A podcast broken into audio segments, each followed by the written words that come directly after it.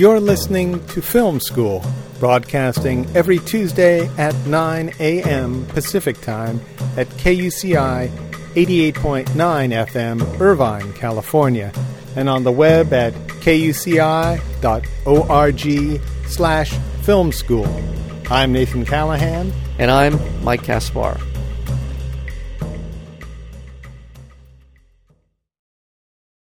Part expressionist silent horror film, teen detective serial, and Grand Guignol reverie, Brand Upon the Brain is a new cinematic spectacle inspired by the aesthetics of silent cinema and Central European literature. Our guest today, director Guy Maddin's latest film, is being presented as a, an expansive live event in Los Angeles this weekend, featuring an eleven-piece live orchestra, a three-person live Foley team, a live celebrity narrator, and on-stage castrato supplementing the film image. Maddin's other works include The Saddest Music in the World, and Twilight of the Ice Nymphs, and my favorite short film of all time, The Heart of the World. Guy Maddin, welcome to Film School. Hey, thanks. Welcome back at you. Thanks for coming on. I really appreciate that. I, first of all, I just want to get it out of the way. I think your films are fantastic. I think you have a great vision, and it's uh, it's really a, a, an honor to talk to you today. Oh, uh, it's a pleasure. I'm yeah. sitting here in Toronto, lying yeah. in the hotel room bed. I just finished watching A Different World, yeah. Lisa Bonet. Yeah. Yeah. Now Fame is on. Yeah. Well, there Don't you go. To go in case you phoned late. Now, how do you go from being a house painter to a director? What happened? There was a lot of overlap there. Yeah. um, uh, I daydream up my scripts while on top of a ladder, yeah. uh, talking it through with some of my coworkers who are also aspiring filmmakers and have gone on to make films back in Winnipeg. And really? And then I started by painting the sets on my own movies and went back and forth. I was even paint, still painting houses after I'd made three features. Really? When were you painting houses when a feature started, was being... I started when I was twenty years old painting houses, and oh. I I was painting well after I finished making the movie Careful, which I made uh. when I was thirty-six years old. So I was... I painted them, I think, for seventeen years. What do you think the big break for you was? Was there a point in time where it was, was it your decision, or was it uh, the, the world's decision that you, that you were ready for? Yeah, it's kind of weird. I went I went through a little bit of a trough where I couldn't think of any films to make and didn't really have much passion for them, and went through almost five years without making much that inspired me, uh, maybe in the late second half of the nineties, and...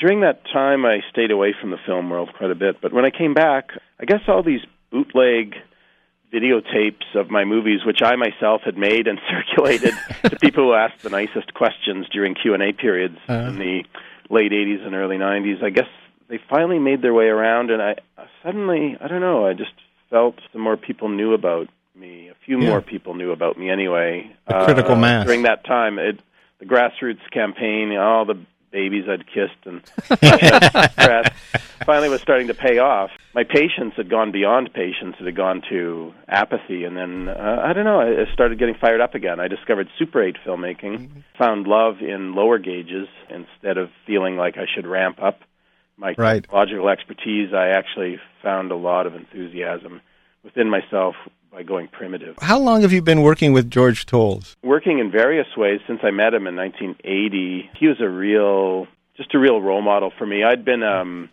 a very indifferent undergraduate, a math and economics major, and he taught me just to switch hemispheres. Uh, he helped me discover that that I had some things that were fun to play with in, in sort of the realm of film and lit and yeah. theater. Things like that. So I was really glad to uh, rotate hemispheres and get the heck out of uh, economics and math. Although I still like to think very rationally, and or I fancy myself as a rational thinker. I probably, I probably just ain't.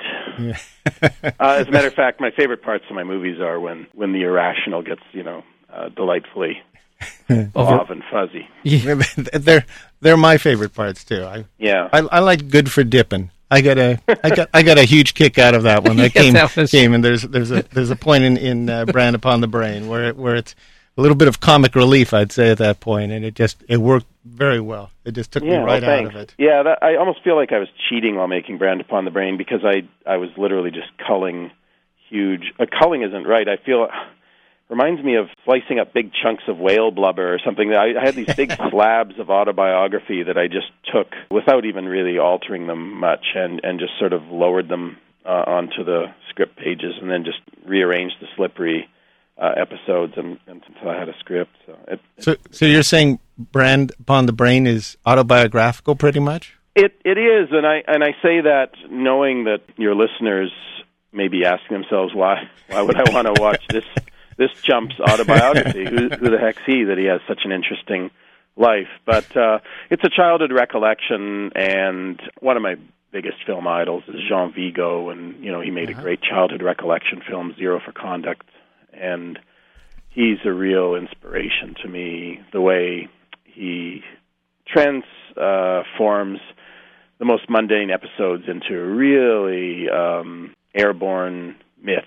So I, I just tried to use my own version of his of his methods to to make my childhood, everybody's childhood. And you know, everyone's a bit of a poet when they're recollecting their childhood, their especially their earliest childhood memories when they were really delirious and had no idea what really made the world work, and they were desperately building, all of us were desperately, in our earliest years, desperately building these erroneous models of the universe. And there's some real intoxicating poetry to be found in remembering our earliest uh, senses of the way the way the world worked. Uh, and and I, I also wanted to acknowledge something that makes a lot of people uncomfortable, and that's that children are sexual beings in some form or another. Right. Uh, once right. again, the uh, false models of how things work. You know, instinct only takes you so far. I remember, I don't know how young I was. I must have been really young, but you know, you know, all of us in the privacy of our pillow-hugging moments at bedtime uh, have sort of compelled by our hearts and God knows what else, um, launch into the strangest, most secretive reveries. And uh, I remember locking the bathroom door and urinating into a badminton birdie in what felt like a very satisfying uh, early sexual experience and that sort of thing. You know, that sounds pretty horrible. No, uh, were you a badminton enthusiast? Sad, but, uh, you know, heck, I was only nineteen. What did I know? Well, I want to I want to ask you... Do um, you play badminton, by the way? Or was this just a birdie laying around? Was... Uh, it was, yeah, it was a, a poor, very unlucky... Badminton. What I want to ask you of other film influences, other people that have influenced you. Uh, well, Vigo, Vigo is a very early and monumental influence to me, almost like a, a, a, a scar. Like I was wow. hit hit by a lightning bolt in my filmic infancy or something. I was really impressed by him. Some other influences are actually more literary. I, I really like the writer Bruno Schultz, who does on the page what Vigo's doing on the screen. He only wrote a couple of thin volumes of short stories between the wars before dying at the hands of Nazis. Bruno Schultz's Street of Crocodiles and Sanatorium Under the Sign of the Hourglass, real inspirations for me. I like Abel Gance, the director of Napoleon, the yeah. Silent Napoleon, because yeah, he's yeah. pretty coked up and mad, and he has more tropes per second in his films. uh, and uh, I don't know, if somehow if film history had just taken a left turn instead of a right at some crucial juncture, maybe the whole editing language would have been more Gantsian than, yeah. than whatever it is now. Well, the editing is obviously very important. I just want to be, get this out of the way because it's in my head and I want to get it, get, sure. get it out. Uh, watching Brand Upon the Brain, there there is a Bergman, Ingmar Bergman feel to some of the scenes and sort of this stark landscape. And a yeah. lot of Bergman films were at water's edge, and it's a lot of his childhood. Did that have any influence on you? Yeah, it's, it's funny you mention that. You know, inf- influences are often mentioned in conversations with me, and uh, but very rarely do people get specific and say the, the influence is from. And then so you're you're an exception by actually saying Bergman. Strangely, I, I never really watch much okay. Bergman, but I am a fan of his uh, childhood autobiography, mm-hmm. uh, The Magic Lantern. Other than that, I've only seen The Silence and Virgin Spring twenty-five years ago, maybe. Yeah. We're both Scandinavian. My name is Irish, but I grew up in a, an Icelandic-dominated house where all the women in the in, in the house, my grandmother, my aunt, my mother, and numerous Icelandic customers to the Icelandic beauty salon my aunt and my mother ran, so really dominated the ethnicity of the household, and my poor Irish father just had to, you know, sh- shrivel up and, and die in reaction to wow. to the dominance of this ethnicity, which trumps just about every other ethnicity just through sheer stubbornness. And then they were too stubborn to even die, Icelanders, mm. somehow. So, so I guess there's just a kind of a, dou- a dourness or a somberness Uh, in between the, the frenzied ridiculousness and what I hope is a kind of a warm primitivity in the film. And the film's in black and white, and I tried to make it as beautiful as possible in, in the black in that black and white way. But there's something when I use the natural sunlight, it, it does seem to have the same temperature as those early Bergman films, undeniably. Yeah. I'm, it's a happy uh, yeah. artifact for me because I certainly never planned it. Yeah. Well, I want to remind our listeners we're speaking with Guy Maddin, and the film is Brand Upon the Brain. It is playing this week, starting on Friday at the uh, Egyptian uh, Theater in Los uh-huh. Angeles. You know, you know, live performance. Live performance, uh, narrators, Foley's, all kinds of yeah. great yeah. stuff. Yeah. The, uh, it's a real event for me, and for the first time in my life I feel like not just a filmmaker, but I feel like a showman as well. There's something in the word filmmaker that seems to encourage the artist to indulge oneself in... in acts of privacy on the screen almost. But um, all these live elements make me a stage manager and a showman as well as a filmmaker, and I, I, I really get a little bit uncomfortably needy during the performances, and I feel a real happiness only when I when I know the audience is connecting with the film. And, yeah. and the movie's kept me mostly very happy, as uh, I'm pleased to say. I, I, I'm also terrified and nervous all the time during the live performances, mm-hmm. and at a recent screening in New York, broke through a molar while... Oh, no! While, well, just from clenching my jaw yeah, yeah. too much, while one of my narrators, Lou Reed, fell asleep during a performance. Oh, no! He was he was a bit drowsy and nodded nodded off. He must Up have in been. a balcony, and we couldn't yeah.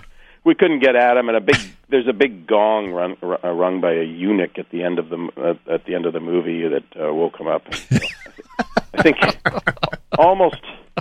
Uh, Almost no one noticed he was asleep. Yeah, right. You did. Well, movie, I'm sure. Well, he has that vibe going on anyway. So. Well, that must have been fantastic in New York. There were a lot of great narrators there, too. Isabella Rossellini, who's we, we saw a D V D uh, a copy of your film, uh, yeah. who does it there, but she was doing it live in New York. and, and Well, Lou Reed. She feels like a, an extra musical instrument dragged out of the orchestra pit and put up into the speaker's loge. Yeah. And, well, there's these live Foley artists, too, that are really delightful to watch. You know, the people that make sound effects uh-huh. for every movie, you know. The, yeah. Ocean's thirteen, every one of um, every one of Al Pacino's footsteps has been uh, replaced by these very Foley artists, you know, yeah. the very ones that are performing there because uh, they work out of um, studio up in, in Toronto, and they do most of the Foley work in North America. They're, they're really fun to watch. We, and there's a, a singer, the Manitoba Meadowlark, who's literally... Castrato, although it wasn't a Vatican decree that produced his uh, yes, tone. Thankfully. It was, that was what he always describes as a medical misfortune. He's quite proud of his voice. Uh, uh, and then there are these narrators. And, uh, yeah, in, in New York I had a real interesting lineup. And so I had to watch my movie over and over again an unhealthy amount of times because I just thought, well, when am I going to get a chance to see Eli Wallach narrating my movie again, or, yeah. uh, or John Ashbery, the Pulitzer Prize-winning poet, or Crispin Glover, who's just so strangely charismatic. Well, I was going to ask you about him because he was on the list of the New York narrators. Yeah. So, is there yeah, any special yeah, Crispin a, Glover moment? Or? Yeah. He is a, a real gift for uh, reading a line, you know. He can just, he just inverts everything, and then just when you get used to that pattern of inversion, of inflection, he'll throw a curve at you, and uh, man, if he was a pitcher, his E R A would be pretty low. You know, you yeah. have no idea what well, kind well, of he's, pitch he's going to throw at you next. He, you know? He's a he's a filmmaker himself, and I know he's done yeah. uh, some Shakespeare using Down syndrome actors. So, right. Yeah. So that has yeah, to be. No, he's he yeah. seems to be up for anything yeah, for yeah. sure, and he really got into the spirit of the picture. Well, that's fantastic. One of the characters in your film, uh, a, a love relationship, is uh, Wendy. Was that patterned on anyone? Do you have a Wendy? I do have a Wendy. I actually have two Wendys, but one of them I met when uh, I was about fifteen, and she just she just mowed us all down at the lake. And uh, you mean just, just came to town for about a week and flirted with everybody and destroyed us, and, uh, and probably can't even remember us. Her real name is Wendy Cruz, and she actually uh, was an actress on the T V huh? series Twenty Four. Wow. For a while, and she was in uh, Air Force One as the First Lady opposite Harrison Ford's president and things wow. like that. She grew up to be an actress. But when she was fifteen, she just loved to unscrew the tops of our heads and and uh, just yank things Tinker. out and, and leave a big, messy floor. uh, mine, mine was Kathy. Wonderful. I, I, had a cat, I, I had a Kathy who just devastated me for, for months. She just yeah, rolled. Well, I'm glad to hear that. Yeah. You know, like everybody has to have yeah. a, first oh, love, yeah. a first crush yeah. or whatever, when, and, and you know, it just sort of leaves you half vivisected, exactly. and, then, and then gets bored with looking at your insides and, or something and, and has to move on. You know, that's just the way it works, and, and the marshland is a cruel place yeah. for us mating ritual. Uh, nobody's, and uh, I, it's important to feel insignificant and stomped upon and, and all that stuff. So it's, uh, the reason I'm, I'm thrilled to hear you say that you too are tortured is that yes. I, I really want the movie to be just fairy tale-ish enough that people just have to admit that they're in that there are characters in the movie that are watching. Yeah. Well, mine was. And I say that just as a compliment. I, it just it, it touched my heart many times. Yeah. Uh, yeah. It, And so if you weren't the victim, at least maybe you could be Wendy watching yeah. and you could be the sadistic, yeah. cute. Uh, well, there were not, those moments. Not yeah. quite humane with your omnipotence yet, yeah. you know, uh, yeah. and that's, that's fine too. I'll, I'll have to yeah. just trust in in the existence of reincarnation and, and hope for something a little better next time. Now, you had a second Wendy too. I just want to... Finish well, my Wendy's. Just, just for the sake of bookkeeping, yeah. I, okay. I did have one when I was twenty that that uh, managed to stay around a lot longer and tor- and therefore torture me even longer, yeah. a longer shadow. But that was more complicated, and yeah. I was just happy at the coincidence that I was able to pay some sort of homage to both of them, not yeah. little that they still to this day would care. I, I, I want to ask you about your relationship with your editor in the in these films. Uh, yeah, particularly John Gerdebeck. This, yes. Um, He's virtually my partner, uh, you know, my filmmaking partner, yeah. uh, because editing yes. is especially important in my films. Yes. And I, I I must have to get up on a soapbox here for a second, yeah. especially uh, down in California where you're that much closer to Hollywood, and just and just say that uh, film editors are the most under-esteemed Uh, craftspeople and artists in the movie business. In post-production, they are the filmmakers, and yeah. it doesn't matter how much involvement the director has with them or how little. It, you know, they just they really make the film, not just better, but they make the film. Yeah, you know. So uh, I have to um, share credit, and I guess blame, whatever yeah. blame gets to go along with them. But you know, directors get too much credit, and well, if there was ever a film that was a uh, a lesson in editing. Uh, Brand Upon the Brain, just there, and your other film, uh, of course, Heart of the the World. Uh, yeah, uh, those those are just remarkable. In terms Heart of the World of, was actually simple to edit. I tried to cram a feature length picture into five minutes, so I just made each shot as short as possible. So that was pretty simple, and I did that one on my own with that in mind. But this one and Coward's Bend the Knee, which I did before, which is another autobiographical silent film. John Gerdebeck and I devised this kind of neurological style of editing where the film would speed up and then slow down and then repeat itself and then just sort of neurologically jangle the images around. And it's kind of a facsimile of the way we remember. When you think back to one of your favorite episodes, let's say it's an episode with your first love or something, you skip ahead to the best part of it, your big sort of yeah. wonderful little moment of triumph, and then you go, no, no, no, not so soon. I got to go back to the beginning, and then you, you get overeager and you speed ahead too much, and then you right. go, no, no, I got to slow down, and then you skip over some stuff, and then you go back a little, and you repeat that, and then you give yourself another sneak preview of the payoff, and then you slow down a bit, and then when you finally get to the payoff, you really slow down, and you try to suck all the memory flavor out of it, and uh, that's when you're scratching back and forth on the image like a D J over a, his yeah. favorite piece of music, and then you go scooting off to your next memory once all the flavor's gone. So it is just a facsimile. It doesn't duplicate the way we remember any more than just a simple flashback does, uh, presented in strict chronological order. It's just another uh, device, but we thought that it would be kind of fun to, to present the movie in this sort of skittish fashion, and I'm really pleased to report I, I was sort of scared that I'd be inducing epileptic seizures with this. Or, or big headaches, and I know yeah. some people, like my ninety-year-old mother who has macular degeneration, complains that it makes her eyes sore. But um. other than that, uh, that's her critic. No one, no one's really uh, either commented on it or complained about it. So the reaction in the audience uh, in New York and Chicago has been very good. Yeah, um, it has. What you wanted, uh, you know, at, at least the people who talk to me, you know, like, yeah. the, you know, I do remember from my days in taking statistics that you know uh, you can't just go by what people say to you that. Yeah. Um, there's all those people that are scared to tell you what they really think and stuff like that. But but more or less, there's enough people with Tourette's syndrome out there that blurt out their hateful opinions of you. So you get that. Um, you get you least... sort of get an idea. But yeah. uh, so the response has been good. And also, you can just tell. The, the um, I used to have really high walkout uh, ratios on my movies, and, yeah. and and these have been good. Tickets cost a little more for the live presentation. I think they're twenty bucks or something. So yeah. no, I, I, or a that, little less. Like you, it's well like worth the price. To walk out on live presentations. Yeah. They don't want to hurt the feelings of the performers, perhaps. But I no, I, enough. False you know, I got to tell you, going great. I, I got to tell you, when I, when I when I got the screener for Brand on the Brain, upon the Brain, and I uh, I started to watch, and I watched about the first ten or fifteen minutes, and I kept going back and pulling it apart frame by frame, and fifteen, twenty minutes of film into this, I was, it was uh, quite a long time watching it over and over, and I thought, I'm going to drive myself crazy trying to pull this film apart. Yeah. It's one of those films that you just have to sort of let wash over you, and and the effects will become evident, and your enjoyment will, will be enhanced. But yeah, I was trying I really to pull it apart. To make something that, um, well, it started with my movie Heart, Heart of the World, uh, which was commissioned by the Toronto Film Festival in two thousand, and it, it was to play some eighty times before various features, and I just knew if I made a movie that could be sort of taken in all in one viewing, that uh, if people were forced to watch it five or six times during the course of a festival, they would be really upset.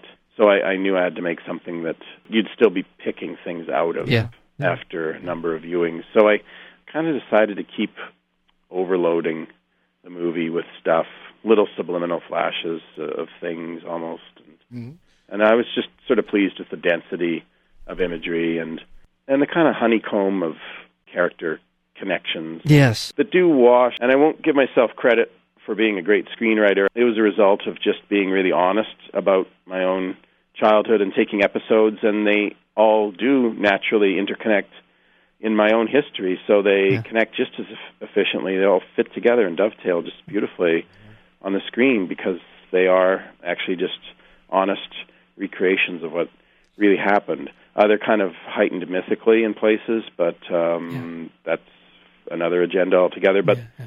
I was really amazed at how well, after because uh, I was forced to watch this stupid thing while you know while editing it and, and then watching live performance, forced to watch it far more than any filmmaker should healthily be expected to watch a movie, and yeah. and I was continually pleased at how oh, you should well be. It all adds up. Well, yeah. you should be, and yeah. uh, so it's a wonderful job. Before we get going here, what's next? Do you have anything going on right now? Yeah, I have. A, I'm just finishing up a t- television commission to make a feature-length documentary on my hometown of Winnipeg, Canada. It's called Love Me, Love My Winnipeg. It's a little docu-fantasia. Hopefully, it'll be making the film festival circuit. I'm starting collaboration with the poet John Ashbery on right. an internet interactive sort of choose-your-own-adventure film labyrinth oh. where you could make a narrative as short as six minutes for yourself or as long as three hours for yourself if you want to, just by choosing various narrative options oh. that, where you're, allow, you're allowed to give a choice over mm. where the direct direction of the story should go every few minutes. And that, that's called Keyhole. Keyhole is... So yeah, it's kind of... Uh, I'm really looking forward to doing that. Uh, yeah. But we're still at the writing stage, and to write with this unbelievable titan of yeah. poetry is, uh, I don't know, I just wish there was a way of saving my goose flesh. You know, I, I'm thinking of having it plaster cast when I, next time it ripples up on my back. Uh, well, and getting John to autograph it, perhaps. and I'm, and I'm uh, in the very early daydreaming stages of a collaboration with uh, Kazuo Ishiguro, the British writer, the author of Remains of the Day, and he, he co-wrote... Um, Saddest Music uh, in the World with, with yeah. me and George Toles. Come back and jo- join us again when uh, when some of these projects are uh, are ready to be seen. Um, yeah, I yeah. hope to. Uh, I have have a wife out in Orange County, Kyra, and so I'd like to say hi to her. Well, shout out to the wife. Well, very good. And uh, uh, I'll uh, yeah. see you guys hope in person when I come. Very good. Very, that would be great. I enjoyed that. Uh, well. We've been speaking with Guy Maddin, and the film is Brand Upon the Brain. It's uh, in Los Angeles this week uh, for live performances. Guy Maddin, thank you so much for being hey. here on Fil- Film School. Thanks a million.